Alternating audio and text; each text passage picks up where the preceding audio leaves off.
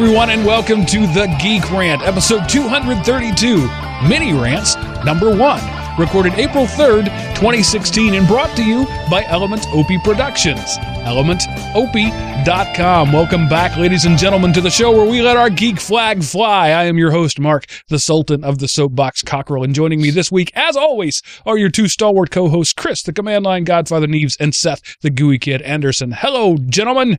Hello, everyone out there in internet land. Gentlemen, I hope we're going to have a great show because I feel like having at least one. And welcome everyone. I am so glad you could join us today. Is this really our first um, mini rant show? No. It is the first one by that name. Huh. Oh, we were going to do one, but we didn't have enough before. Right. I, okay. That was like, we've done this before, but okay, okay. But since I officially uh, put um, it's a John Joe Joe in the chat room says he thought he was saying LMNOP Productions. Yes, that's what it's Element OP. It's from LMNOP. It's the joke that only I get, and I I silently chuckle inside myself every time. Um, but uh, the rest of the world doesn't get it. But that's neither here nor there. Um, yeah, this uh, last week a bit of programming. We we missed a show. You, it wasn't your podcast player. Uh, we just didn't show up. It was Easter, and uh, Chris had family in, and frankly, I just decided I didn't want to do it.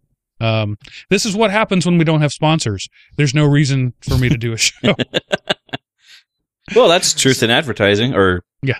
truth in hosting. Intellectual honesty. yes. So if you if you want to uh, want us to do a show every week, you need to make sure that we get sponsors, and then I have to because it's in the contract, literally in the contract. Uh, but anyway, we we're I'm glad to have uh, glad to be back, uh, but we did miss a week. Uh, I spent the day uh, honoring Jesus by watching uh, Netflix, uh, d- specifically Daredevil, because I'm I'm sure that if Jesus were alive today, um, no, I can't even sell that. No. It's a joke. I, I- I don't think that one will go. It's a good attempt. It's a good attempt. Uh, so yeah, that uh, we're glad to be back. I I really uh, sometimes it's nice to not do a show to be quite honest, just to have the week to not because it's not just the time that we do here. There's the show prep and the and the production and the the publication and all of that. So it's it's not just the couple of hours or that we spend here. It's there's a lot of work that goes into one of these shows, and sometimes it's just nice not to do one. But I always miss it when we when we don't do it. So I'm I'm glad to be back. I hope you missed us and just didn't not even notice. Um, but I, I do want to just let you know we're uh, we my family is we're going to be moving uh, very soon because the house that we're currently renting is being put on the market. So we got to get out. Uh, so there will definitely be some upcoming disruptions in the show. I don't know any more about that. I don't have any details but uh, in the next couple of months i'm probably going to have to take a big chunk of time off as we relocate not just my studio but everything else we own. So there you go Well, I hope it becomes a nice smooth move and you don't have any problems finding new places to hang your hat. Well, uh, it's a the reason my my landlord is selling is because right now in Atlanta it is a super hot market. It's it's a, a seller's market all the way. Um, I saw a, a a a guy I know's dad, right? So it was one of those things. Uh, posted on Facebook, and because we're that second level connection, I saw it. It was this perfect house for us. Actually, right in the same. My kids wouldn't even have to change schools. Um, and he posted it. Uh, like put a sign in the yard Thursday, signed a contract Friday. Wow. Um, yeah, at at full asking price, no contingencies, and and had a second backup contract in case that one fell through. wow. uh, that's so- impressive. Yeah, good for him, not so much for me. So that's the kind of market that I'm looking to jump into. So it's it may be a bit challenging. Ouch. I'm sorry. Um, when do you have but to pull the plug on your current residence? Uh, my lease is uh, ends in, on July 10th, but I'd really rather not be moving on July 4th weekend. So I'm hoping to. My plan, my hope, is to move to close on something early June and spend the month of June moving. Sure. That's what that would be nice. Uh, what that m- might mean is that I'm farming the kids out to neighbors, and I'm in the uh, U store place with all my stuff and a and a hot uh, plate. That may Mhm. be how it happens. We'll just have to see what happens. Oh, that sucked, man. I hope you find somewhere Yeah. quickly. that's why we're buying because you know renting sucks every time. Even if you got the best situation, it's still not your house Right. and you're paying for somebody else's mortgage. Uh, so Chris, uh, no, you're not Chris. Seth, uh, you uh, you ran since we last spoke yet another 5K. Yes, I ran last Saturday. The rebuild Rowlett. There was a tornado that came through Rowlett back months ago. And so they did this 5K to raise money. And my time was like 43 minutes and seven seconds. But here's my rant against the city of Rowlett. They had the start and end point was on like the track at the high school. And so, you know, you, they have the start. So you run and then about 40 yards, you have to go through this gate that is approximately half the width of the starting line. So in three minutes, I had ran or I had moved roughly 40 yards. So So, everybody's time was terrible because of that. well, I, I know if you were first out of the gates, you know, and you got there before the rush, it wasn't, but I didn't want to wait till the super end and try to dodge through people. But so I would have, and then later, you know, and it hasn't gotten near the end. I was like, I'm not going to make 40 anyway. So I'm not going to try to push myself. So it was 43 minutes, but I ran, um, and I've decided I'm only going to run twice on the week after the 5K because since the 5Ks are all on pavement and I'm a very fat man, my legs appreciate the slow recovery. But I did the best training I've ever done. I ran a mile, walked a lap, ran a mile, walked a lap, ran a mile. So I've never, Cool. I, I haven't run that long. Well, lumber. I mean, really, it's not a run. Anybody who sees me, it's not a run. But anyway, so I did the best I had done when I did that Friday. But yeah, I'm still on it. So I've done, I've completed one fourth of my 5Ks. So yay me. Here, I'll pat Good myself on the back. I'm still flexible enough to do that. I'm, I, I, I, it sounds cheesy, and it really is. It's the cheesiest thing to say. But truly, Seth, I'm proud of you. Uh, the reason it's cheesy is I had nothing to do with it, and you're not doing it for me in any way. But truly, I am proud of you. It's a, it's a, it's a life changing thing that you're doing here, and it's not to be taken lightly. Yeah. So nice work, brother. Yeah, you know, before when I did this before, I was able to just. It was so easy for me to change the amount of food that I ate and lose weight. This time it's not happening. I'm still in the 370s, and if I could lose some weight, I know my running would feel better. But it's just a lot harder for me to eat less this time. I'm not eating more, so you know, there's that. But Hmm. anyway. So, you know, that's not, we're not on runners weekly or anything like that. So, but that's, Right. that's just, that's my update. So you ranted at the at the uh, uh, city of Rockwall. I will rant at the essentially the state of Georgia, really the the United States. Um, I got an email from one of my kids' teachers. Um, I won't say who, uh, saying, I'm paraphrasing. We've done all the learning we're going to do this year. From here on out, it's going to be test prep and, and testing. This this at the end of March, beginning of April. Wow. So there's now eight or nine more weeks of school, and they have literally covered all the material they're going to cover. There will be no more material covered, no more lessons, no more learning for the next two months of school. They will be pre- preparing for and then testing. That's crap. That sucks. That that is that is wrong in so many ways. I'm incensed at that, not just as a parent, but as a human being. You, have these children here at the most fertile age of their life when when they're just little sponges sucking things up, and you're wasting that on some stupid standardized test. That is it is unconscionable and unacceptable, and and it's not it's not unique the what's happening at my school and that, that one teacher that one teacher was just more honest about it yep. than most teachers this is happening all across the country because we have bowed down and worshiped a test and and education is completely secondary. It's all about whether or not you can pass the test. We don't actually care whether you learn anything.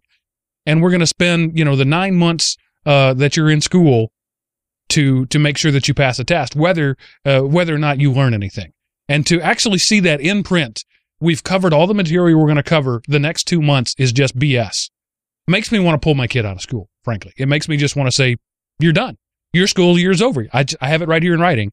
Says your school year's over. Hmm Well, that's why everyone is being, you know, that whole, how do we make everyone accountable and always pass the kid along to the next teacher? It, it, it's ridiculous.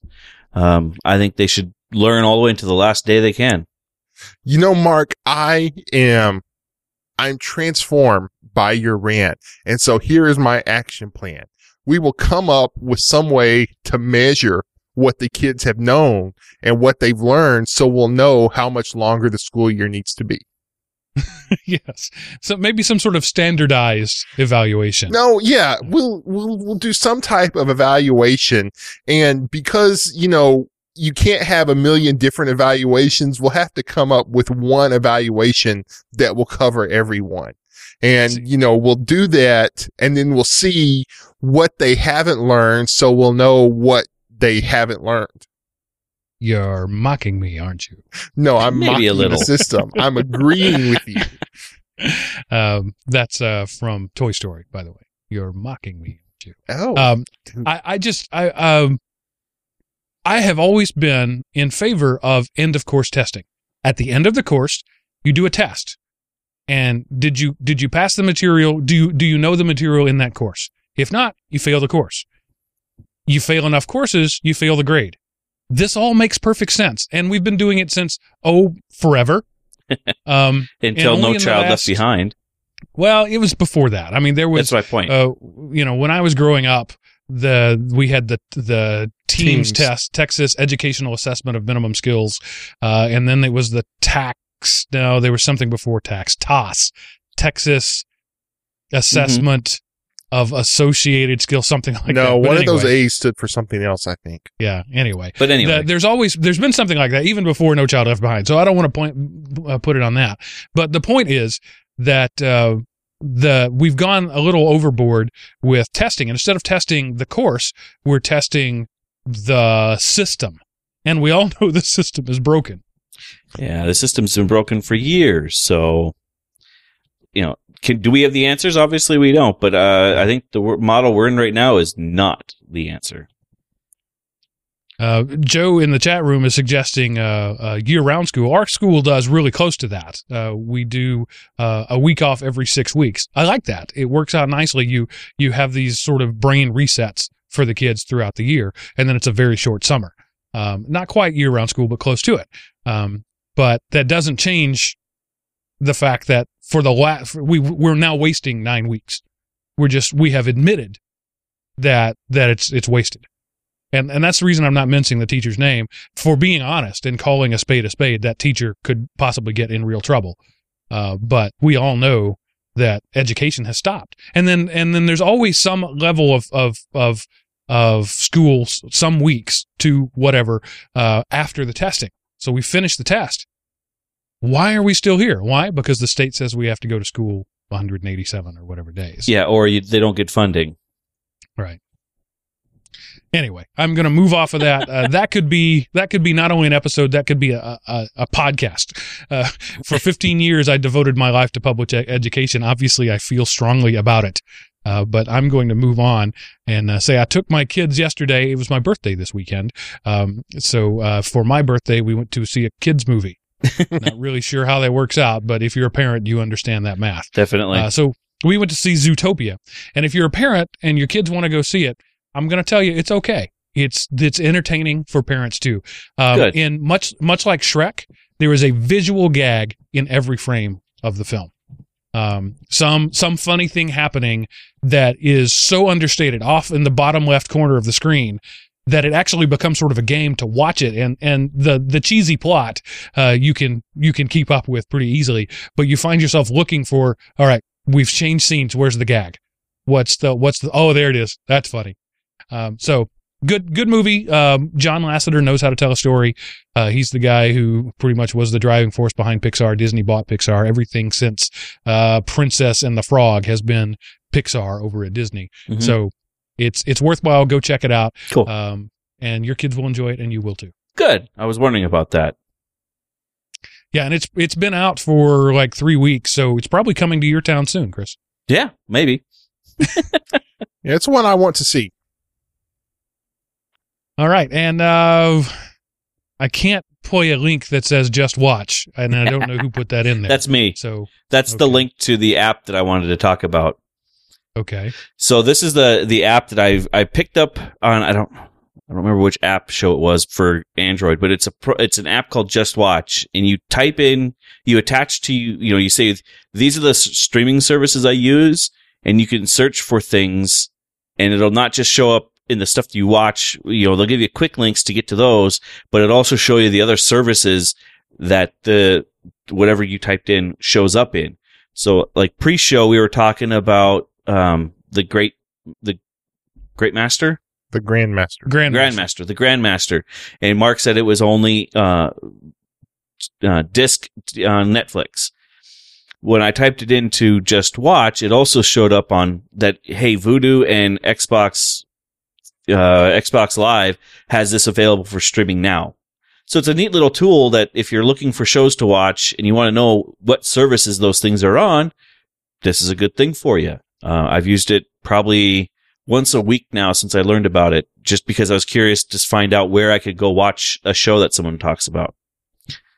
So cool. It's a cool thing and it's free. All right. Yeah, there's there's others like it. Can I stream it? Uh, can I stream.it? Yeah. is, is one that I've used. I, I it's not an app, just a website. yeah, that was just a website. This one just kind of got a little bit more to it. Um, it also has a what's hot and popular button, so you can, if you don't have cable like I don't, you sometimes you know miss things under the that kind of flow by. So it's kind of a neat thing to keep your your thumb close to the the beat of you know TV. All right. And so moving on from TVs to movies, uh, I saw Zootopia. Seth, you saw Batman versus Superman. G- give us your non-spoilery impressions.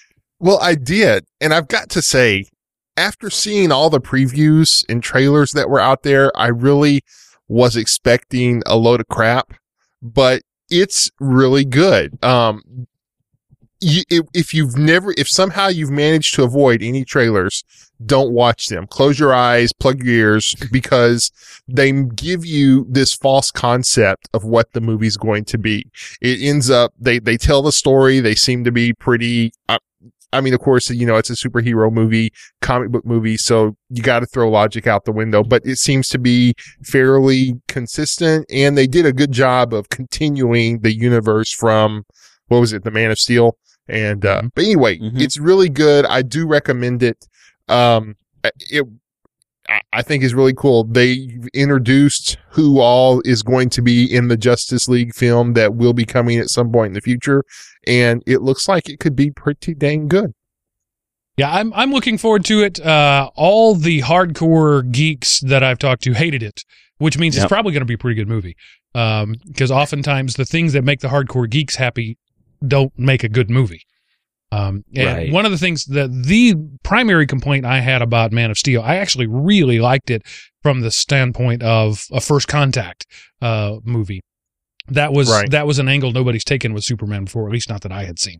Uh, so I, I like that. But the, my complaint really about it was that the big battle scene between him and Zod just went on too long. It was too expansive. It became uh, boring isn't the right word, but it, it became numbing at some point when you see the magnitude of human uh, destruction. But now I get it. That magnitude of destruction actually set up this movie. So you you Hmm. couldn't you couldn't have done this movie as effectively had you not had the epic battle scene in the first one. That is right. And I mean, these movies are darker than the Marvel universe has been up to this point. So, you know, it's, it's not the, you know, of course, I, I mean, you know, there were people with toddlers in there watching the movie and I don't understand that, but your kids, I mean, you know, whereas the others might have been PG, let- let's say if, um, if Marvel universe is PG, then the DC universe looks like it's going to be PG 13 just a little bit more mature subject matter, a little bit darker and more edgy. So hmm. It's an interesting thought. My, my I haven't seen it yet. My little brother said that I'm going to hate it. So I'm curious to find out when I actually sit down to watch it, which way I actually land. Uh 'cause I usually like to take my, my baggage, so to speak, off of me when I go to a, a Marvel or DC based movie. Um, I did, wasn't a big fan of the first Superman that, you know, this last, not Batman versus Superman, but the one before it. I wasn't a big fan of it. So it'll be interesting to see how I land on this one. See, and I really liked it. I watch it repeatedly. Actually, I've seen it seven or eight times. Uh, so I, I understand that I am unusual in that, but I think it was a really good take on on the story. Um, anyway, the, the, by the way, in case you didn't get from the title, mini rants, this is going to be a feedback show, what we used to call listener feedback. Uh, but we're feeding forward first. We've got a lot of stuff up here. Uh, so I'm gonna, uh, and I'm gonna just embrace that. That that's fine. Um, I do want to say, since it was my birthday, uh, you know, I've I've mentioned on this uh, show a few times that I'm I'm getting into the world of uh, autonomous, uh, not autonomous, unmanned aerial aerial vehicles. I actually don't want them to be autonomous. That's no fun. I want to be able to fly That's them. Skynet. Um, so I've bought um, I've bought you know two toy drones uh, at this point, and I don't like the term drone, but these truly are drone. They're remote controlled aerial vehicles, so it's a it's an appropriate. These just happen to be quadcopters that were also drones. Uh, so anyway, I uh, uh, lost the first one, flew it off into nowhere, and the second one I have crashed many many times. Um, but it's a trainer drone. That's what it's for. Uh, it's durable and uh, it's it's kind of a piece of crap. Uh, more so now that I've crashed it many many times. so I decided for my birthday I was going to step up and buy a you know not a pro grade drone but a better one. Uh, So I spent hours doing some research on it and uh, finding out, you know, the the one that was right for me. I'm not interested in like the the DJI Phantoms. They're they're all about a stable platform. And so the electronics do a lot of the work for you, and that's fine if what you want to do is focus on taking pictures. I don't want to. I don't want to take pictures from a of an aerial platform. I want to fly an aerial vehicle. So Mhm. it's a whole different thing. And and a lot of those things, you know, you can get these things that are just they do everything for you. Literally everything for you. You plug in uh, ahead of time on a laptop this GPS point, this GPS point, this GPS point, and it flies a swoop for, for you with a with a gimbal and everything's perfect. And all you have to do is focus on taking your pictures. And if you're a photographer, that's what you want. That's not what I want. I want something that is nimble and quick and more more obstacle racing uh, that I hope to do a little later on. So right now I'm just trying to figure out how to fly without crashing. I can't even consider racing. So I thought, all right, I'm going to step up. I'm going to get this thing. I'm not I'm not going to go you know thousand dollars, but I'm going to spend two fifty. That was kind of the the the money point that I put down. So I had done my research and and to get under that 250, I had to come down on on the quad a little bit because you got to get extra batteries uh, because even the best ones only fly 20 minutes on a charge. Most of them 10 or less. So I had it all uh, in my cart, ready to go, and I was just about to click the purchase button, and I thought, "What the heck are you doing? You have still not flown one flight without crashing. Why are you even considering spending money on a more uh, advanced drone?" so I hit delete and went to bed. Uh, so I, I don't have a new drone to tell you about, uh, but I did go out today and spent. I, I now have collection of batteries that'll let me spend about an hour and a half um, flying around, and and I flew flew it today, and I think I've reached the limit of what I can do with this twenty dollar toy. So I'm going to buy maybe a hundred dollar toy, um, uh, the next step up. But uh, if you're interested in in uh, quad flying at all, I, I'd love to talk with you uh, in the chat room, or you can, you can reach me on Google Plus because I'm really I'm getting into that sort of thing. It's interesting to me. It's fun, uh, especially the as a physics geek. These things are so unstable. It's like flying a refrigerator. Um, and you, it, it literally isn't possible without advanced electronics. And the fact that you can get these advanced electronics for twenty dollars in a Chinese made plastic toy still blows my mind. Um, but when you cut the power on this thing, it falls like a refrigerator. It's it's just got nothing. Yeah, you know, an airplane you can cut the power and glide control. You can do something. No, no, this one is. It's like if you've ever uh, been on a jet ski, and and your brain you're about to run into something, and your brain says, "Oh, we need to cut power." Well, that's the absolute worst thing you could do on a jet ski because power is control, and when you cut the power, you have no control. It's Mhm. the same thing here. Um, I got it up about um, uh, sixty feet maybe and I wanted to see, okay, I'm going to cut power, I'm going to put it into free fall, and I'm just going to see, can I recover from this? This may happen at some point. Can I recover from a free fall? So I cut power, it fell about three feet and turned upside down, and I had absolutely no ability to do anything. So at that Uh-oh. point, at that point, applying the throttle just accelerated it toward the ground because it was upside down. Uh, some models can do that flying upside down thing. Mine doesn't. So it, it is it is like trying to fly a refrigerator, uh, and that fascinates me. My daughter came out today while I while I was flying around and said, "Is that fun?" I said, "Yes, it's a lot of fun." I don't see how that's fun. You're just going up and forward and back, up and down the street. I said, "But it's really challenging, and that's what makes it fun." So does she? Is she one of the Minecraft people though? Because like my son says that Minecraft is fun, but I look at it and go, I don't see any enjoyment factor in that other than the creation. But that's not fun for me right now. she doesn't like building Minecraft. She likes dare, tearing up what other people have built. Like the, Ah. the the pick tool is like the only thing she enjoys doing. She she's a a dress 'em up glitter girl. Um, Ah, yeah, I refer to her as my princess that'll kick your butt. She will go out in in a tiara and a flowy dress and climb a tree. Uh, so she's a mix of the tomboy and the that princess. that sounds like my daughter, but she's working on her purple trim belt now in Taekwondo. So Nice. yeah. Okay, uh, I'm gonna s- let you talk about one other thing because it is a, I'm guessing, a podcast. The Geek and Sundry, they're they're a podcast production company, and yes, uh, they are. you want to talk about a podcast called Critical Role? Yes, it's my new addiction. Um, these are three hour blocks of their D and D sessions. So for those that don't remember, I am a huge Dungeons and Dragons geek. Um, I probably have 300 plus dollars stuffed into books for the, for that type of, uh, for tabletop gaming. Um, and I've, I've just about fallen out of playing D and D and I was like, you know, haven't played in months and I'm starting to get a little more, you know, I'm, I'm starting to lose my, my thought process for, for writing stories for it. And then I start, I stumbled upon this podcast and watched out of episode obviously. So I didn't understand what was going on in the story, but it was, I think there's seven, um, voice actors that are all doing, playing a game. They've been playing together for years and they just decided that one night, let's throw it up on Twitch and see, you know, if we get people that like it. And now they're at around episode 50 something. Um, and it's, if if you enjoy storylines, but you enjoy the conversation that happens be underneath, uh, for like a Dungeons and Dragons type thing. And if you've ever been involved in Dungeons and Dragons, you will like this. Um, everybody that I know that I've pointed at it, they went, they, they, they curse my name because now they have one more thing they want to listen to or watch when they don't have enough time to watch the stuff they already watched. So yes, if you really want to, if you're a D&D nerd, you'll love this Geek and Sundry critical role. Uh, I'm, think I'm around episode 15. Uh, and I love every three hour episode that I get my hand on. So take a look. I am glad you enjoy that, and I'm sure you just did a public service, but all I heard was wah wah wah wah wah wah wah wah wah. Then obviously you've never played Dungeons and Dragons because it's not that. I'm sure it's fine, but that what you just said was like my seven year old watching me fly a drone. Uh, Yep. no interest Ev- in it whatsoever. Everyone has their own poison, That's that's, for sure. Um, and I want to discuss this uh, Roku issue on another show, so bring that forward later.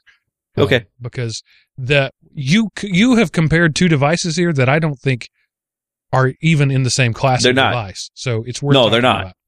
Uh, but I, I want to move on to what our listeners have to say. This show will be primarily uh, focused around our um, episode 230. Geek Rant gets political, just because that's the the feedback that has piled in. I've been sort of stockpiling it, and so uh, that's what we're going to go. But first, Rick just sent me a quick a quick email. Rick, who uh, uh, is a frequent contributor to the show, he says, "I just saw someone actually using a BlackBerry.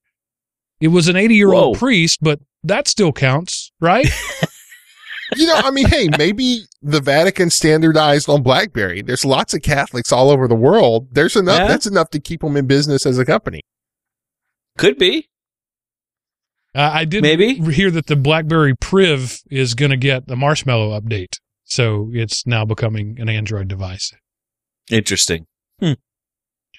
Um, all right, moving on. Renee, and I'm going to read this exactly as he wrote it. Uh, and Renee is is as well. You'll you'll find out why it sounds like uh, it was written by somebody who English isn't their first language. Because gasp, believe it or not, there are people who don't speak English as their first language. So Renee says, "Super podcast. I'm a new listener of your Geek Rant show, and uh, ha- and has be listened a half years now. Uh, as a person from Denmark, a small country in Europe, uh, does not quite understand the way your political system works. Uh, was your show number 230, which gave me an insight into the I, as an American, have a healthy and balanced approach on policy. I thank the many good hours and look forward to many good shows in the future. Keep up the good work, all three hosts. Renee. Thank you, Renee. And And your yeah. English is far better than my Danish. Definitely. Danish, right? In Denmark, I think so. Uh, yeah, I believe Yes. so. I remember watching. I believe it was Head of the Class. This is like when I was in. Uh, I was in high school when that show was out, and they went to like this uh thing, and this Russian was talking to them, and you know, and the the smart American smug says, "Wow, let me congratulate you on your complete butchery of the English language." And the Russian looked back and said, "Let me congratulate you on your complete ignorance of the Russian language." And so ever since then, I've realized I might speak better English than they do, but I can't even speak what their first language is. So my hat's off to anyone who has learned another language, regardless of how good or bad you know it. So congratulations, Renee. Um, I mean, you communicated to me in my language, so you did a good job. And even even worse is when you get somebody from you know another country who just schools you in your own language. Right. Yeah. Uh, that's really frustrating.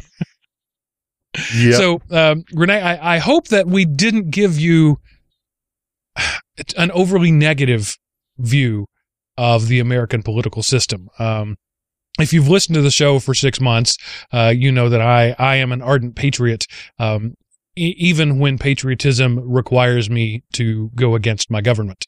Uh, and so uh, I, I feel that that show was negative, but I, I do believe also that we tried to be even handed and uh, and you know as honest as possible about it. And I and I hope that we truly did give you some insight, but uh, still, uh, I, I think that we may have been more negative than than is entirely appropriate. Uh, you know, it's kind of like when uh, you can pick on your brother, but somebody else can't.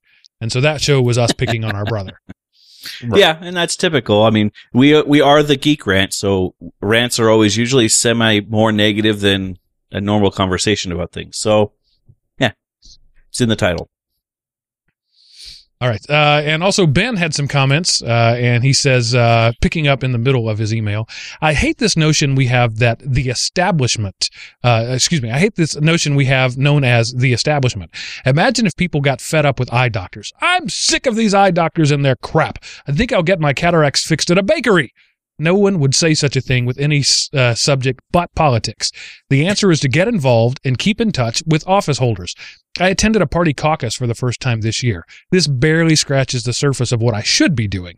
The frightening truth is that our democracy is a pain in the butt to keep up with. I'm ashamed of myself on this topic.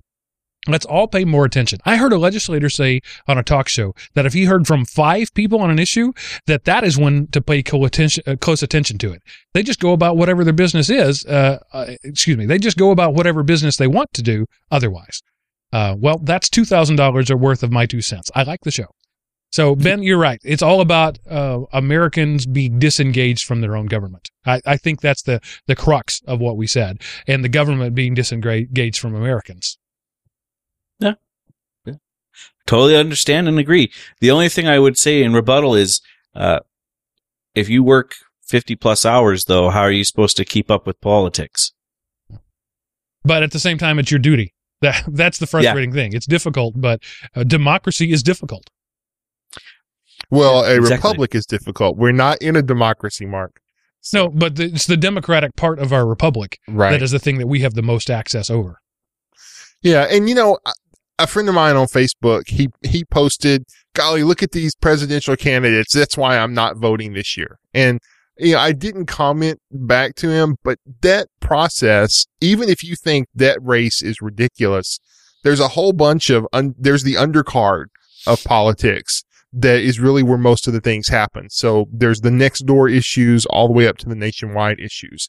And even if you can't know everything about all of them, you know, you should at least vote for something that you know, Yeah, the county tax assessor has more power over your life than does the president. And- probably. and, and only his relatives and the people who don't like him. They're the only people who voted in that in that race. right. See, when I was in high school, I remember hearing my government teacher tell me that if you're not voting, you really don't have a right to complain. Hmm. So, but at, at the same token, if you don't know anything about the person, then you really shouldn't be voting. Right. An ignorant vote is as bad as no vote. exactly. All right. So uh, next in is uh, basically a treatise, uh, a dissertation that Jim wrote. Uh, but I'm going to read it in its entirety, and we'll discuss it as we go because I think he makes some some good points there and offers some great uh, fodder for discussion. He says, "Great show, guys. There are so many aspects of the discussion that I've thought about, but decided to comment on just a few." Uh, even though I tried to shorten it, this message wound up being pretty long. My apologies in advance, and my apologies if some of it does not flow well. So, A, it struck me during your conversation that all of the wonderful technology that we have available may also be a detriment to making wise decisions at the polling place. There is so much information always available that it becomes overwhelming. And I believe it is overwhelming for the mass, vast majority of normal folks. So they latch on to the most important issue to them, as you suggested is the case. They latch on to the glitz, the emotion, the flavor of the month. And in the process of latching onto that issue, they miss the point of electing officials, which is to select folks that will philosophically be similar to us, who study what the issues and represent us in discussing and deciding the issues but also with the understanding that sometimes they will need to compromise for the greater good. If we elect officials using that approach, we would also need to understand that in the process of doing his job, an elected official might have to change his position on an issue just because of the circumstances at the time of considering this particular issue. Yet, we currently expect candidates and elected officials to be consistent with their stances on issues over their entire career. I'm not sure that anyone in any race or any office could fully and completely describe his or her standing on all issues on demand and, con- and consistently. Still, we expect that if a candidate so much as changes one small part of his description of his stance on an issue, for instance, using and where he used or the last time he was asked, he will be roasted in the media for an inconsistent position on this particular issue, and we will have the inconsistency come up in future campaigns. Excellent point, Jim. Definitely. Any other commentary, guys? No, I mean, he hit the nail on the head. Sound bites don't make good politics and politics are lousy when they're condensed to sound bites. So, you know, nobody cares the reason they just look at this answer and say, last time you marked C, this time you marked B. Why did you change your answer? Therefore, I can no longer allow you to take this test. And, and we kinda- see we see that with every president. Uh, Mhm. They they get to the the Oval Office and they're briefed, and suddenly they go, "Oh, I I Yep. I, I didn't know that." Um, and and And yet those are things that are not brought up to the public either. we need to allow our politicians the privilege, the right, the the necessity of being dynamic individuals. And I love the way Jim puts it. You you you elect somebody who's like you and who would make the decision that you would make, understanding that you would also change change your mind. You know, if you're the kind of person who never changes your mind, that's not just unwise. That's un, no human can do that. It's not possible to live in this world and be that stone minded. You just can't do it. Um, if you go to McDonald's and they tell you they're out of McNuggets, you have to do something else. Whether that's go to another McDonald's or order something else or decide not to eat, you must change your mind. But the political uh, equivalent of this is you're sitting at that drive-through at McDonald's saying, "No, I want McNuggets." Well, you you can't have McNuggets for lunch. You can have Mc- McNuggets for lunch tomorrow. We'll get a truck in. No, I want McNuggets McNuggets for lunch today. You would call that person a loon. But You would. if if the if the subject is nuclear proliferation, and they get to the White House and find out we're all out of nukes, they have to change their opinion. And we don't allow them that freedom. Excellent point, Jim. I'd never heard it put in those words before. So uh, I think I thank you for that commentary. Yep. All right, moving on with his missive B. With respect to the Electoral College, I think that it's outlived its usefulness. Remember that at one time, U.S. senators were apportioned by state legislatures, excuse me, appointed by state legislatures. But that would seem ridiculous today. The original idea of selecting presidential electors was that they would be able to vet the candidates more thoroughly than the common citizen could. At the time, it was probably the best approach. In a current political environment, the primaries in each state and the national convention serve as the vetting of candidates now. So the candidates that wind up on the ballot in November have already been vetted by the parties. And it is very difficult for an independent candidate to get on the ballot in all 50 states. So it's most likely that a candidate from majority party will be elected in any election. Currently, the electors are uh, Excuse me. Currently, the electors are committed to a particular candidate. If the presidential vote were a popular vote, Al Gore would have been elected president in 2000. I preferred Bush, but I'm not. Uh, but I'm more in favor of eliminating the electoral college. One more reason for wanting to eliminate the electoral college. I don't know what other states uh, where this is true, but the last time a Democrat carried Texas was in 1976. It seems to be a bygone conclusion that the Republic will carry Texas. Republican will carry Texas. So the candidates are more interested in campaigning in the swing states. Texas has two of the top five metropolitan areas in the nation. I'm thinking that candidates uh, might come to see us a little more if they have the have to fight for all votes. Any thoughts on that, guys?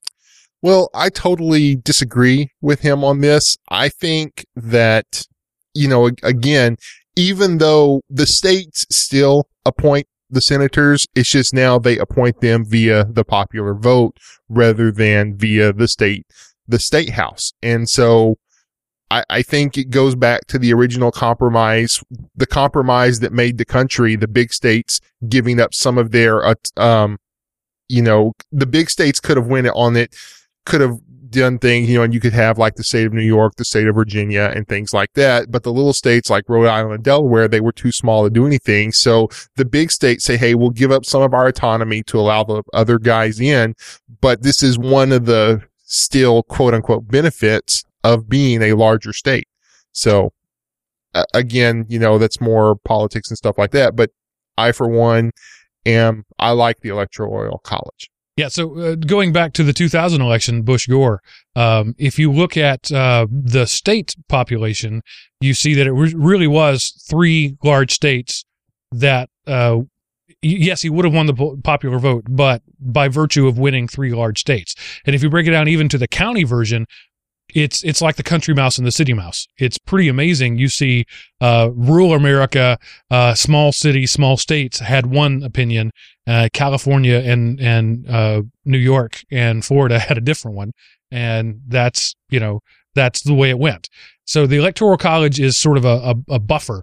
It's a it's a dampener to to prevent the all out mob rule of straight up uh, popular vote.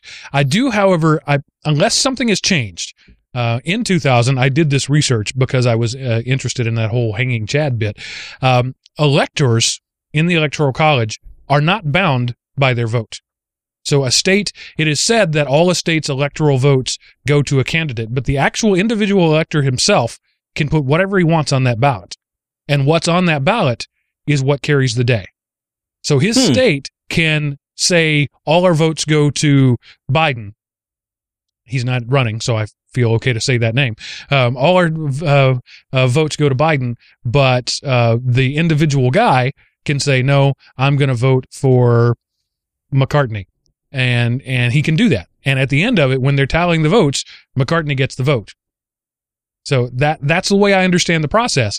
So it's, it's never happened, but the, the process is written in such a way that the individual person being selected because he thinks like other people can have some level of autonomy.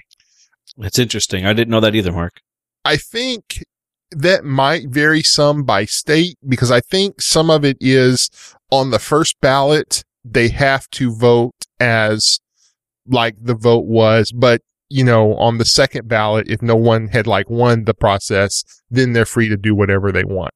And that might just be the party primaries, but I think that's how it is um, in the actual electoral college. But I haven't looked at that in quite a while. I would definitely need to look at man, you know, maybe we need to start a civics podcast. I, I know at the at the convention level, when you have the national convention, all the states go to the candidate. So the, and that that is in lockstep. It can't be deviated from. But that's only to select the the nominee. So, and I think people mistake those, or I'm mistaken. I'm wrong as, as often as, as once a year. So it's entirely possible that, uh, that I'm wrong about this. Wait a minute, Mark. You said you're never wrong. Well, I was wrong about that. all right, moving on with his his email. C. If any candidate would support some or all of the following, I would vote for him in a heartbeat. Number one, strict adherence to the Constitution. Could not agree with you more, Jim. Number two, constitutional requirement for term limits for Congress. Uh, we'll have a discussion about that. Number three, constitutional amendment to eliminate the Electoral College. Number four, constitutional requirement for Congress to pass annual budgets in a timely manner. This would need to have the provision that they do not do not collect a paycheck and that the president, vice president, and cabinet do not collect a paycheck, so long as there is no budget passed. All right, let's address the fourth one first. It doesn't matter. These people aren't spending their money. They're spending campaign monies or they're already rich. Uh, Yep. Hurting them in the pocketbook will mean nothing. Unless I there were fines on top of. That's what they need to do, not just withhold pay, but then turn around and fine them. If they froze their campaign assets, that would have something because a, a, a- an elected official lives off their campaign even well after the campaign is over. People are still making campaign contributions, big giant air quotes. Um, and the the jets that they fly around in, the campaign does that. The hotels that they stay in, the campaign does that. So you freeze all their assets until the budget's passed. That'll get some attention. Yeah. Yeah, I, I think that would be an interesting thing to see happen. But then I think you would end up with pointless budgets. Pass it just to pass it. Sure. Right. Um, so moving to the third one, electoral college. I think we already disagree on that. I mean, uh, uh, what's interesting, a constitutional amendment or requirement, um, the president doesn't have any ability to write an amendment. Um, He can champion it, but you're voting for a guy because you you, said I'm voting for a heartbeat if he would uh, support some or all the following. So it's just to support, right? But you're voting for the four years that he'll be in office for the fact that he can only support something that he has no power to do. That's interesting logic. Yeah, I don't understand how that would be. Yeah, I mean, he, all he can do is propose it. I, I think, Jim, you may be falling victim to your own uh, single issue logic that you were talking about earlier. Uh, Yeah, and, 'cause- and Jim, I've I've converse, conversed with you many times over the course of this podcast. I know you can take this, so I'm not picking on you. But I think, see there, you got to the end, you got a little tired. and I think I think you kind of fell apart because point A and B was really good. Point C, um, you, you're Well- kind of falling apart a little bit. But you also assume that point C is only the president. So, you know, this would be for any elected person, I would Okay, think. all right, you're right. I did make that assumption. Sure. duly noted because a senator a congressman absolutely that's that's where that power li- lies so okay i stand corrected this is me being corrected Possibly corrected. Yeah. Possibly, depending on because we don't have a def- definitive on his thought process. So point of order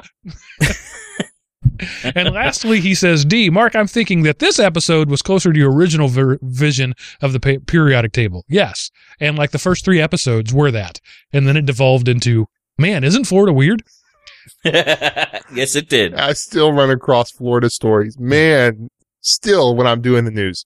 So, and uh, it was funny uh, and fun, but not what the show I intended to do. And lastly, we've had some very relatively positive uh, feedback from our our listening audience. Uh, so I wanted to share the Linux Ghost comments uh, where he says he was simply not impressed. So he talks about two shows here. Uh, Hello, Mark, Seth, and Chris. After hearing show 229. I tend to sway and agree with Mark about GNU Linux. For almost a year now, my primary PC is a Windows 7 desktop, and I sometimes use Linux Mint to check out what's new and different. Mostly, though, I use Linux for installing distros on old PCs that I give away to people who are too cash strapped and the like. So this is the guy whose name is the Linux Ghost saying he doesn't use Linux.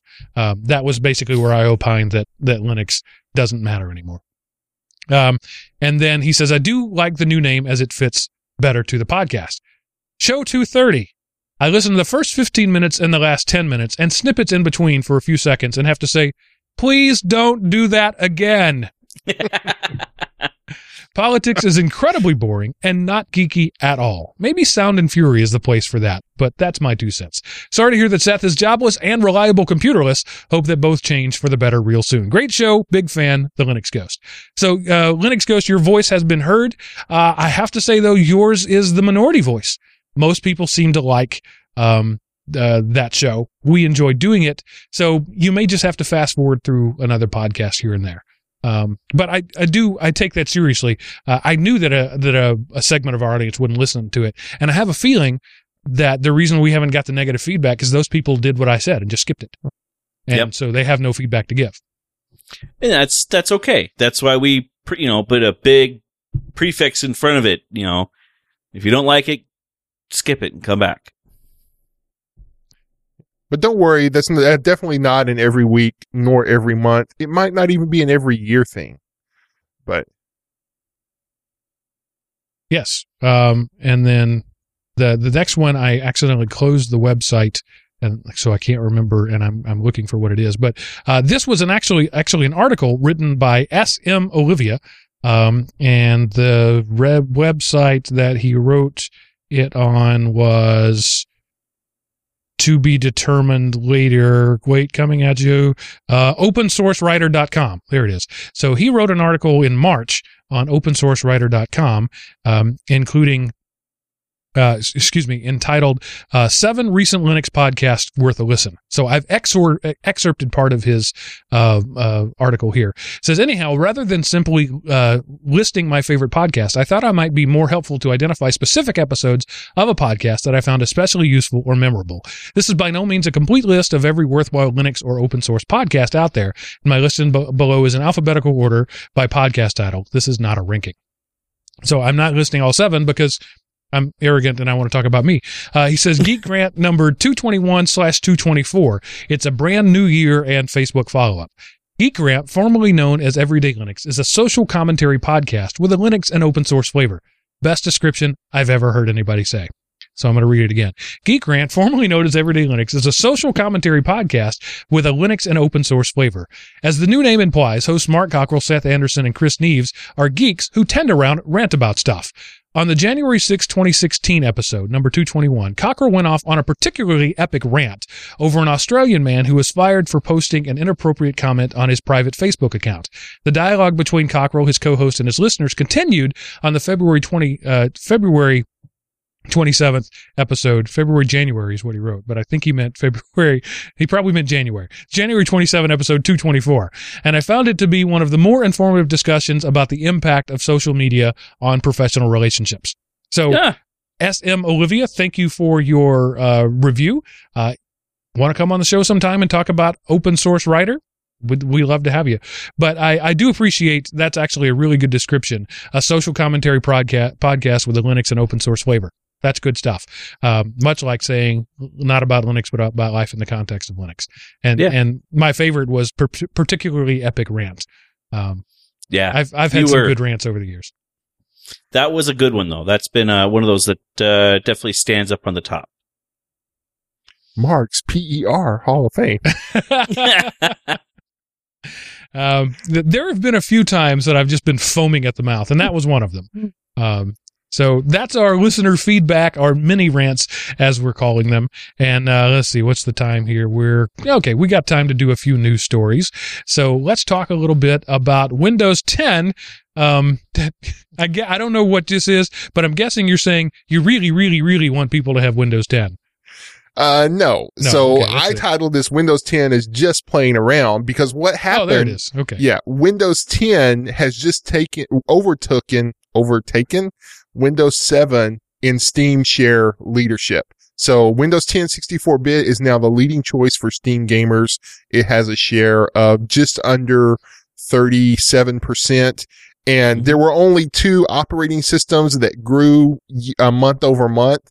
Um, this one and Windows Vista 64-bit. So I guess if you went from one to two because somebody reset their machine, that would do it. But um, it, you know, and Linux, you know, is down to 0.85%. So is nobody buying the Steam machines or is nobody running the Steam OS that would cause that? Or is it simply not being tracked? Again, I've never found where Steam has released how they do their surveys or how they report them. But I would think if your flag, if your flagship way of accessing Steam is a Linux based um, thing and it's 0.85, you're doing something wrong. So, but again, just wanted to point that out. You know, we we we not every month, but we regularly mention the results of the Steam hardware or Steam software survey. So Windows 10, apparently people love it. And, you know- 64 bit. Yeah. Yeah. Well, I mean, hmm it's getting to where you really don't want a 32 bit. You know, even those cheap little two gig tablets, a lot of them are 64 bit now. Yeah. I don't know why, but they are. What what I think this tells us, uh, well, and the reason why is so that you can have access to more than four gigs of RAM. Um, what I think this tells us is that Steam has a broad base. It's got the hardcore geeks, but it also has a lot of non-sophisticated users. And so I think you're seeing these Windows 10 people represent the non-sophisticated users. I, I think most heavily, highly sophisticated users probably aren't using Windows 10. Maybe that's just my bias. But, you know, as I talk to the geeks out there, they're sticking with Windows 7 or, or, you know, going, uh, some other route. But the guy who's just going to go buy a laptop and get a Steam account and play Warcraft, um, I don't even know if that's on Steam. Um, No. I don't think so. Uh, just uh, you know, he's see, I'm so unsophisticated that I don't even know. Uh, I think that I think that's what this represents. That's my reading of those tea leaves. Is that uh, you know most people are, who are buying uh, new, who are heavy gamers, are buying new machines. Their Windows 7 machines has been around a while. So Mhm. they're buying a new gaming rig and they're not interested in tweaking all the bits and, and they don't care whether it's beer or speech. Uh, they just want something that runs Steam. So they go to the store, they buy Windows 10 and they're, they're done with it. So I don't know that this actually means anything. It's just uh, an indicator. But yeah, So but, I think- I mean, th- or go ahead, Chris. I was gonna say, I think part of it is the fact that a lot of Steam or, or Linux got people that are running Steam are either doing it through Wine or they're doing it in a dual partition mode because a lot of the games that are out there aren't Linux compatible still. So we're, we're seeing a lot of people who are, you know, buying their games in Windows or, or through Wine and not buying it in under Win, under their Linux credential.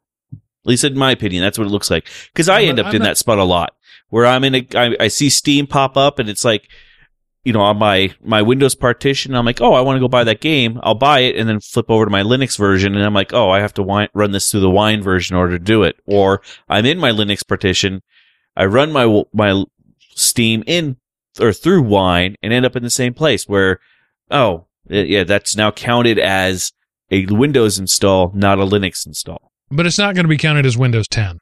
Uh, Wine is not emulating Windows 10 right now. No. Not that I've seen. Not yet.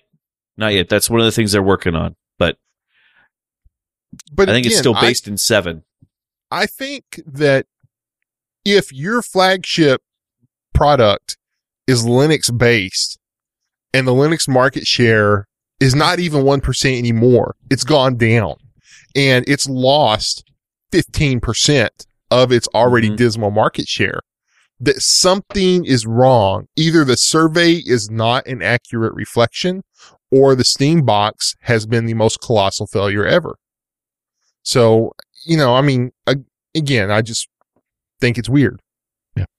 And that's a that's an excellent point. The Steam box, I think it's not safe to call it a failure yet, but it's certainly not a hit either. Well, uh, you don't really see them yet. I mean, I haven't seen one in a big box store yet.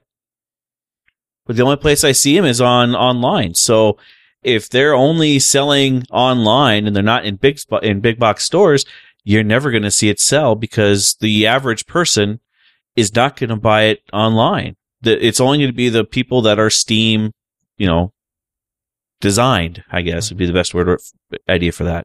The hardcore, not only hardcore gamers, but hardcore steamers. Yeah. Because at that point, you can't do other games.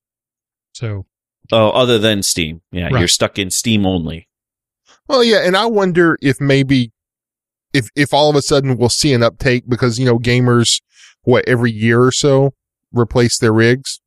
So maybe their maybe their next rig will be a Steam OS. Until then, they're just they're going to use what they have until you know they get their tax refund to buy their next machine, or you know they get their allowance from mom, one of the two. So I'm and that's possible point, I- too.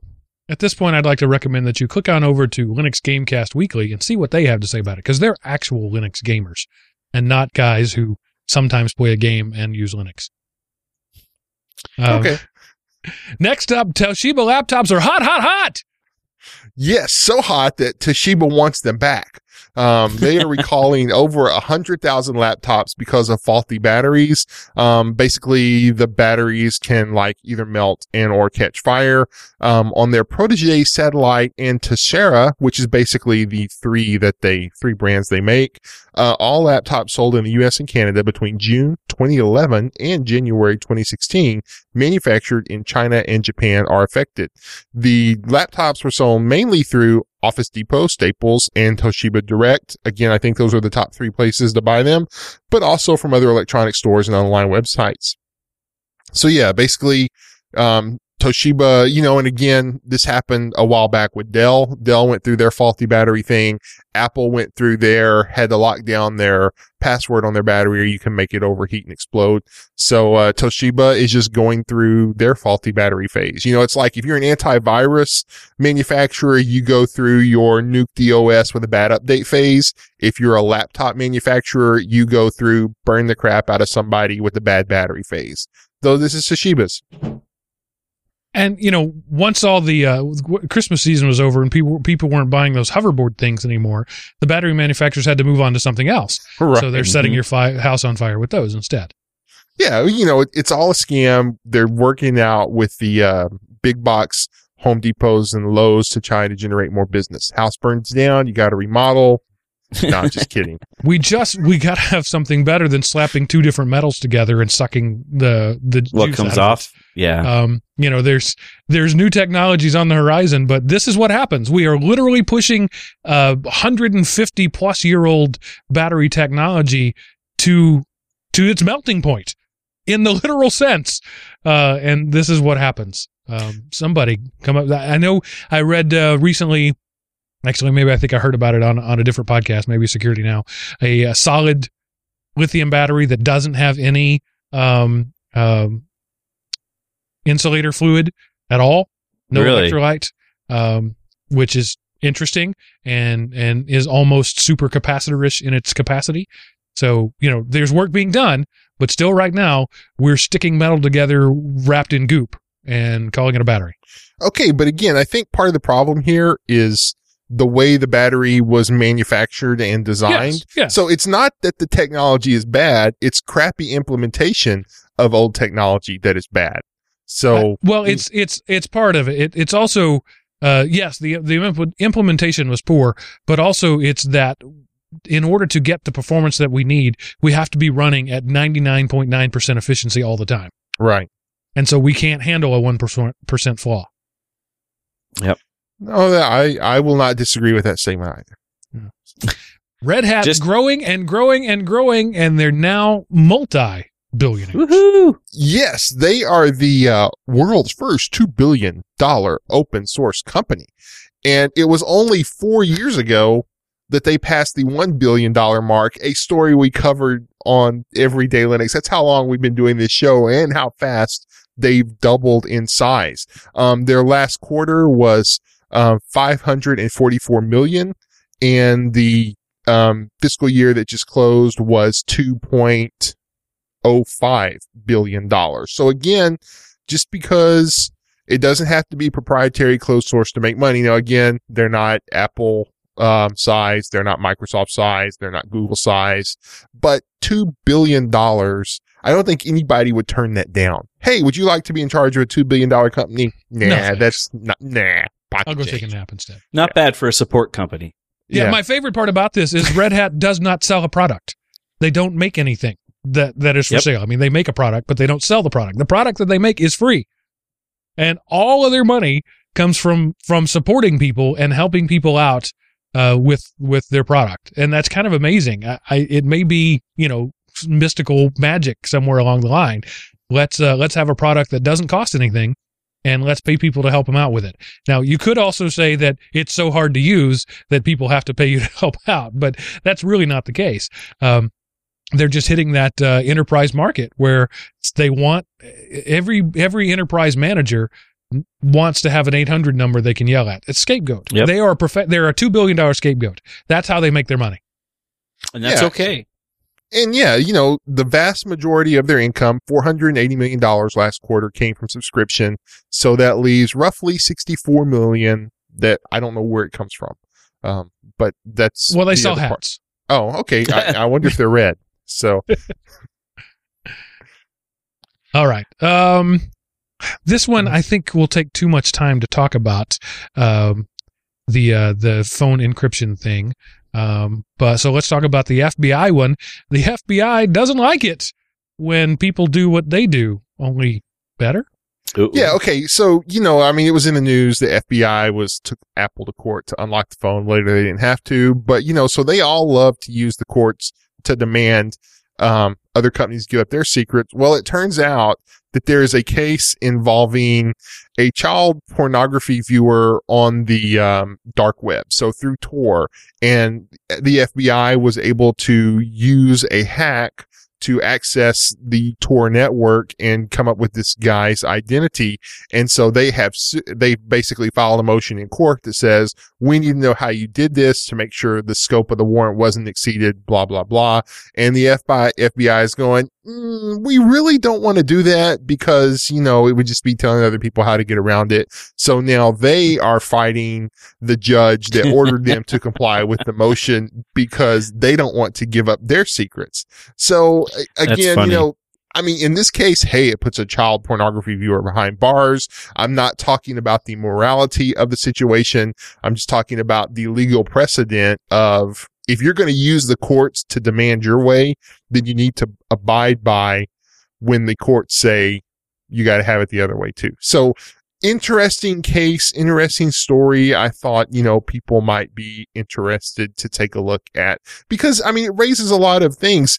Is the FBI compelled to turn over how they access this? Because uh, apparently they got a warrant to go after, um, the, the Tor network and I don't understand how they did because that's obviously not in here. That's what the, that's what this motion is about.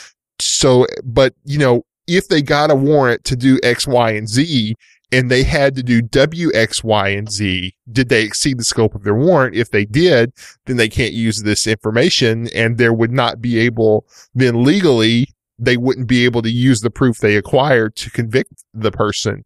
Um, and it just, it's an interesting thing. And I don't know how it's going to turn out, but I thought it was something that we might talk about.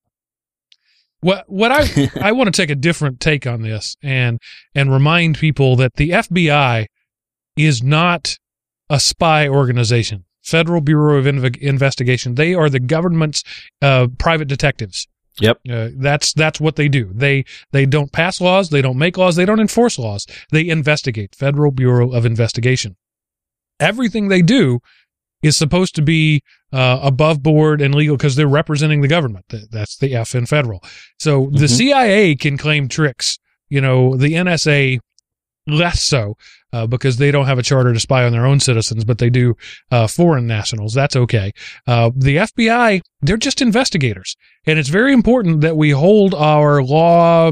It's enforcement's not even the right word. Our our legal arm Watchdogs? of the government uh, to the law right? And and so i get that this is an important thing. The judge would want to do it. And i see why they don't want to do it because nobody wants to give up their best tool. And if this is one of their best tools they don't want to give it up. So i think the the the way to do this is some sort of you know sealed court document where yeah. they uh, reveal this. But it's interesting that they're they're saying you know you're kind of tying our hands here guys uh, if we let you, if we tell you and this becomes public, then we can't be super secret anymore. Mm-hmm. Well, that's kind of okay. You're not supposed to be super secret. You're not a spy organization. You're an investigator. Yeah.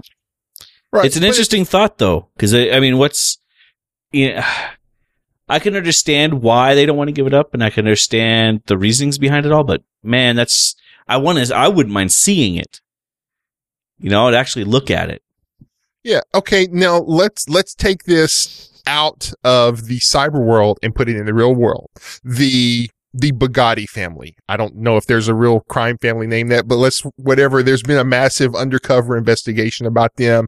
There's been two dozen agents undercover infiltrated their organization. Well, during the trial, um, they produce a motion that says you must tell us who your undercover operatives were to see if they broke any laws when they were investigating us would the government have to abide by that motion? And well, there there is precedent to say no that confidential informants can be yep. kept confidential. But there's the already precedent this, for it, and maybe there is precedent for this, but I'm not aware of it. Not you know, with all the years I spent in law school, uh, I don't know anything about it. Uh, but I, I do think it's interesting that they didn't come back and say pursuant to yada yada yada. They're just saying, um, we'll get back to you on that. Yeah, no, so, but yeah, I mean, d- to me, that's the same situation. It's just one of them is, you know, a cyber hack and the other is a personal hack. You've, you've tricked this person into being your friend or to being your confidant or you're their confidant. And then you take that information and you use it against them. You didn't read them their Miranda rights beforehand Right. because they weren't under arrest. And so now you've used, you've exploited a known hole. You didn't create the hole, or maybe they did, but you investigated this, you know, if I had a microphone with, you know, like a parabola microphone going through a window and I heard your conversation, there would be nothing wrong with that. This is the digital equivalent of holding a microphone and getting somebody's thing. Is it or is it not? if right if that's what they did and that's the question uh, and the fact that they don't want to answer you know it says that they sort of gave a half answer. Um, which yeah and I, I, it's a tough it's a t- it's a tough situation that the not only the you know investigators but also law enforcement are in. You want you you want to have your tools that, that you know the, the the iphone cracking thing. Makes sense right? The guy committed a crime and we want to use all the tools that we have to to pin the crime on him that all makes perfect sense. But we have protections and we have laws in our country and in other countries for a reason. And you get into these uh, these gray areas here of you know how much how much of the kimono should we open? I, i'm not anti fbi on this. Uh, i just want to you know sort of bring some nuance to the discussion. Yeah. that everything they do should be in the open. But sometimes it can't be in the open until after the fact. But if it's an ongoing investigation and i think what they're saying is that this trick is used in other ongoing investigations That's how Um, I would read it too, listening to the the way it was worded. That's that's what it sounds like right now that they're investigating somebody using Tor and they need to be able to break through Tor in order to keep things uh information flowing. And then we could spend a whole other hour talking about why you're going after the guy who views porn instead of the guys who make porn um, but you know they're just as break as breaking the law as the other people i guess Right. Yep. Um, one last one just for grins. Um, Uh-oh. I'm trying to decide. You want to do this one, Seth, or the uh, the California Texas one? They're both kind of about the same. Um, I just, All this drama I'm creating for the audience. Yeah. Am I missing something awesome here? Yeah, no, I think it's um let, us talk about California because it takes the eye off of East Texas. Um, you know, we have I I personally since I still live in East Texas have lamented the fact that the uh, federal circuit court based out of Marshall apparently thinks what's the dumbest technology um, precedent we can set in the law and every time they get together they do that but so california an assemblyman from california has added wording to a bill that um, would force phone and software makers like Apple and Google to gre- to decrypt data or face fines. Um, it would require any new smartphone from 2017 onwards be capable of being decrypted and unlocked by its manufacturer or operating system provider. And it goes on to say at its point of sale or any time in the future. So therefore, basically it says that you can have no encryption because hmm. if this, and of course this is California, it's not federal, but you know, Google's based in California, Apple's based in California. They're not going to make two models of their operating system. They're not going to make two models of their handsets, one to comply with California and one not to. This has one of the, this has the possibility of becoming a de facto law, um, or de facto nationwide law. And I, I just think this is someone who is a complete and flaming idiot, um, to pass a bill that would mandate the ability to decrypt in response to a court order at any point, not just the time of sale. So I could understand maybe at the time of sale, but then if I wanted to have my own encryption, how would that work if I developed my own encryption and I added it to the phone after I purchased it? Uh, I would then be breaking this law if I was in California and they would not be able to comply. So I would be forcing them to pay a fine because they couldn't decrypt what I added to the phone after the fact. And and then just to you know tag on the word hypocrite, he's an iPhone user. Yep. Right. Uh, And I bet you it's encrypted Well, they all are. So yeah, Right. Uh, Well, b- well, it depends because I mean, if you only have a four-digit pin, uh, is that really encrypted? It's still an encrypted fine, phone. Um, that would be illegal if his bill passes. Yeah. Uh, so what I I have an interesting take on this. I think I'm actually perfectly fine with him trying to pass this law. If if we the people decide that we don't want any secrets, that's perfectly within the system to do that. I don't think such a law should be passed. Um, and for all the points you just said, it's just it's dumb. It's essentially um, no encryption. But he's at least going about it the right way. This wasn't some judicial fiat. This That's was him true. trying to start the process and have the discussion. So I don't, uh, I don't think he's an idiot here. He's misguided. He's ignorant. Uh, but that's not the same as being an idiot. Yeah. Ignorant, I would agree with. And the Okay. problem is that he's a politician. He's not supposed to be a technician. And I'm a technician. I'm not supposed to be a politician. Um, and it's, I don't expect a senator uh, or congressman from California to to understand encryption. That's not his job. It doesn't Right. bother me that he doesn't understand it.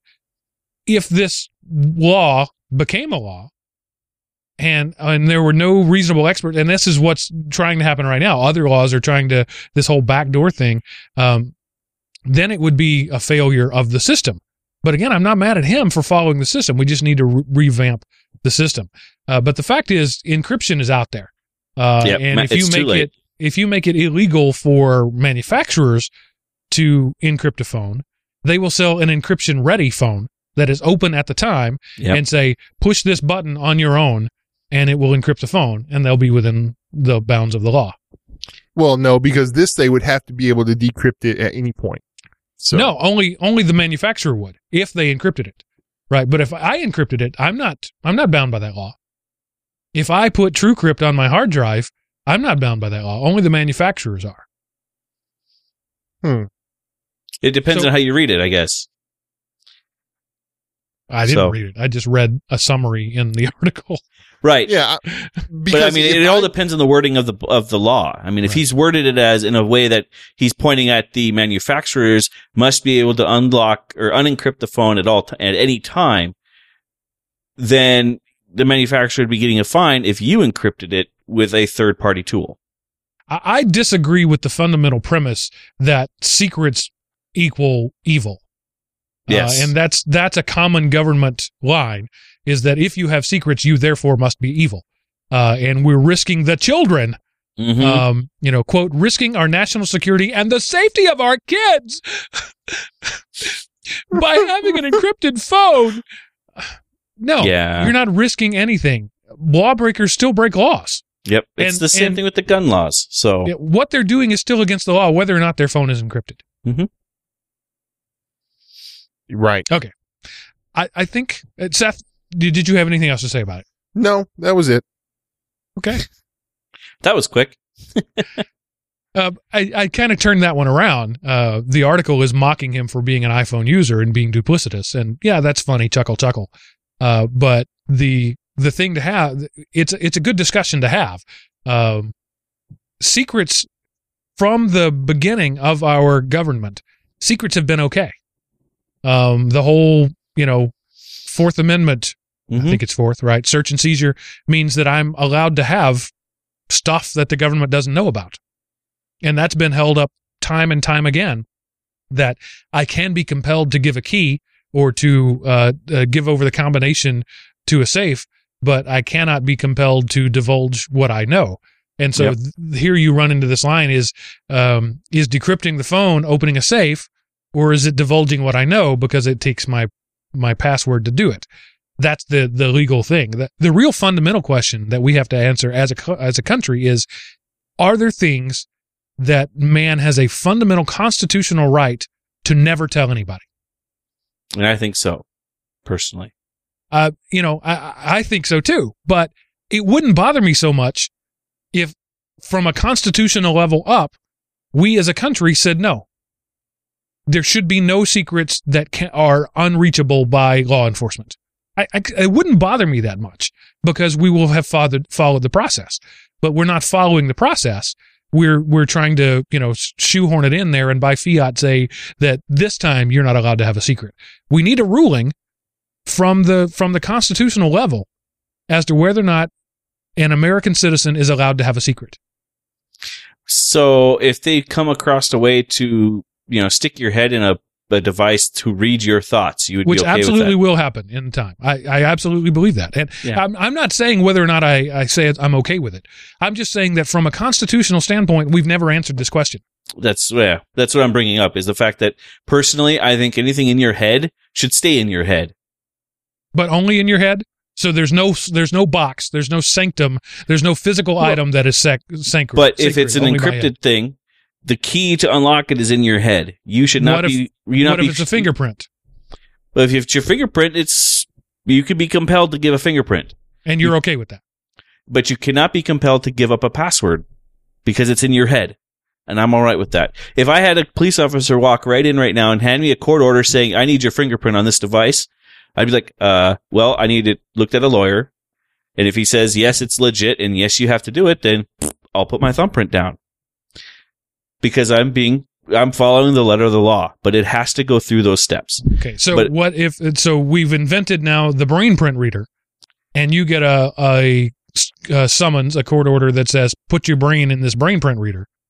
Are you okay with that? No, because it's in my brain. It's a thought. Thoughts cannot be re thoughts or uh, your memories cannot be regurgitated in a way like if if you lost, you know, get a, a head injury and lost, you know, portions of your mind, you couldn't regurgitate that information, and even a machine couldn't do it because your thoughts are electrical signals. They're not a physical thing. Well, yet, sure, we'll be able to do it. We couldn't read fingerprints at one point. So just stipulate whether Yeah. it's science fiction or not. Just stipulate that at some point in the near future we have a brain print reader. Do And- are you okay with that? No, because at, at that point you're you're reading my mind, and I'm not I'm not okay with reading my what mind. what if they passed a law saying if you're compelled by a court order, you have to submit to it? then I would move. Okay, and and that's actually a perfectly valid answer. If you don't like the laws of the place where you live, go someplace else. Mhm. Um, you know, f- further on down the the line, what if um, we have the ability to quickly and rapidly uh, synthesize your brain as it is today from a DNA sample? Are you okay with giving that DNA sample so that they can go go bro- grow a virtual brain and then Yeah. read its thoughts? Nope, I still would be. Well, but then your your your memories still would not be there because they are not. You know, there's no Well, way of having. In in this fictional world I've invented, they are. Okay. Well, they can in your use, they can fictional world- transport you and use dual confinement beams like they did on Riker and make a perfect clone it's of all you. in the pattern buffer already. right. It's all there. Because once you've got the pattern buffer, you can take one living follicle of Dr. Pulaski's hair and recreate her. So it's all there. Yep. Complete with memories and, and hopes and dreams. Oh. Okay, so that satisfied both the geek and the rant part of the show. I feel confident that we can now end this show. But before we do, Seth, tell us what happened this week in history. Okay, so April the 3rd, 1981, the Osborne 1, the first successful portable computer, is unveiled at the West Coast Computer Fair in San Francisco. So, um, the Osborne 1 weighed in at a whopping 10 pounds. It had no internal battery, but you could fold it up kind of like a suitcase.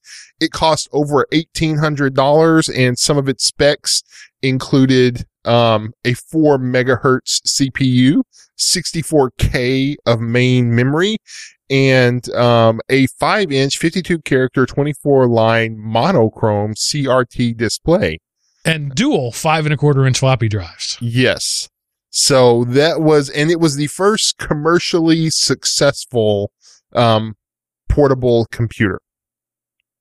it was a beautiful, elegant device for its time, a masterpiece of engineering Mhm. that today um, looks and like a joke. Yes, and you know your smartwatch has more computing power. Way more. way more. And and th- this is 35 years ago.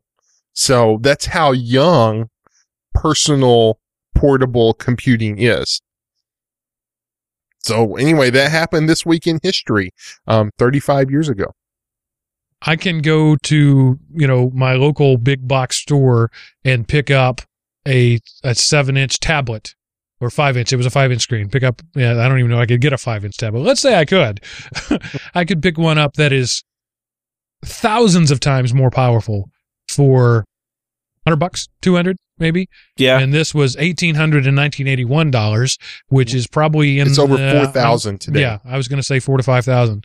Um so and and people shucked out the money and were happy to have it because it was it was an amazing piece of equipment in our lifetime. Even baby boy Chris, it was in your lifetime. Yeah, Hey. and one one of the things that set this apart is it was bundled with software that was almost as much as the computing itself if you were to buy them separately. So this was one of the first things that actually gave you a usable device, not something you had to buy then buy a bunch of software to go with it. So We were talking uh, at work, some of us old geezers, about the show Chips, California Yep. Highway Patrol. Patch oh, John. love man, That was a love one of- chips. one of our coworkers had no idea what we were talking about. And so when we went to look it up, we found out not only did it begin before she was born, but it was off the air before she was born. Oh, And I reached for a Geritol and uh, asked, ordered Did, a walker. did you see the follow up movie that they made? oh God, no! It came out in the 80s, I believe. It might have been early 90s, but there was a, uh, there was like a, you know, and it was Chips the movie? original cast. Uh, Yep. All right. I remember Um, that one. That was and actually neither of those good. guys have ever worked since. Uh, that was their one one thing. Pretty Flash in a much. pan. Um, and following on the political wrap up, Seth has a politically offensive car, uh, link for us at the end of the show. Dude, I Of mean, course. again, yes, this will offend some people, but, uh, this has sound and it really, you don't get the full effect if you don't utilize the sound. TrumpDonald.org takes a minute to load and then you can Trump Donald. and that's it. I have nothing to say about this. Um, whether you like Donald Trump or hate Donald Trump, um, this is fun either way. And for the best effect, put it at the bottom facing up. And every nine clicks or so, there's a little added extra effect. But try it from different angles. It is worth it. Um, his eyes follow it. Yeah, just this It's is just this is uh this is Hamster Dance Yep. 2016. Pretty much. JibJab, maybe. All right. So this is the part of the show where I tell you how you can feed back to us. You want to be fe- uh, featured on a mini rants episode, maybe number two, maybe number three, maybe number 16,000, because we're going to be around that long. You can do that by going to elementop.com, click the contact us button at the top of the show, uh, fill out the form there. That sends a nicely formatted email that gets priority in my inbox to make sure that I read your message before I read mortgage uh, offers uh, from uh, African princes. Uh, or you can uh, send us an email at uh, uh, geekrant at elementop.com. I almost said EDL. Geekrant at elementop.com. That goes to uh, all three of us, lest you think I am censoring the guy's email. Or you can call 559 I am OP. Leave us a voicemail on our Google Voice box and we will play it on the show, even if you're insulting me. Um, if it's funny and witty, that's good enough. So uh, we, as I've said so many times before, we couldn't do this show without you. Well, we could, but it'd be pretty pointless. You are the reason we do this, so it's important that you let us know what you think, good and bad. Uh, don't just say, you know, you're a jerk, Ken, and leave it at that. Uh, constructive criticism is always welcome. Um, uh, is sycophantic even better. praise is even more uh, welcome. So we appreciate that. Also, you're welcome to throw money at me. Go over to uh, um, patreon.com slash uh, uh, slash element opie uh, and and throw money at me there. That would always be a good thing. Uh, or you can uh, do nothing and give me money. That's the best thing. Slacktivism at its best.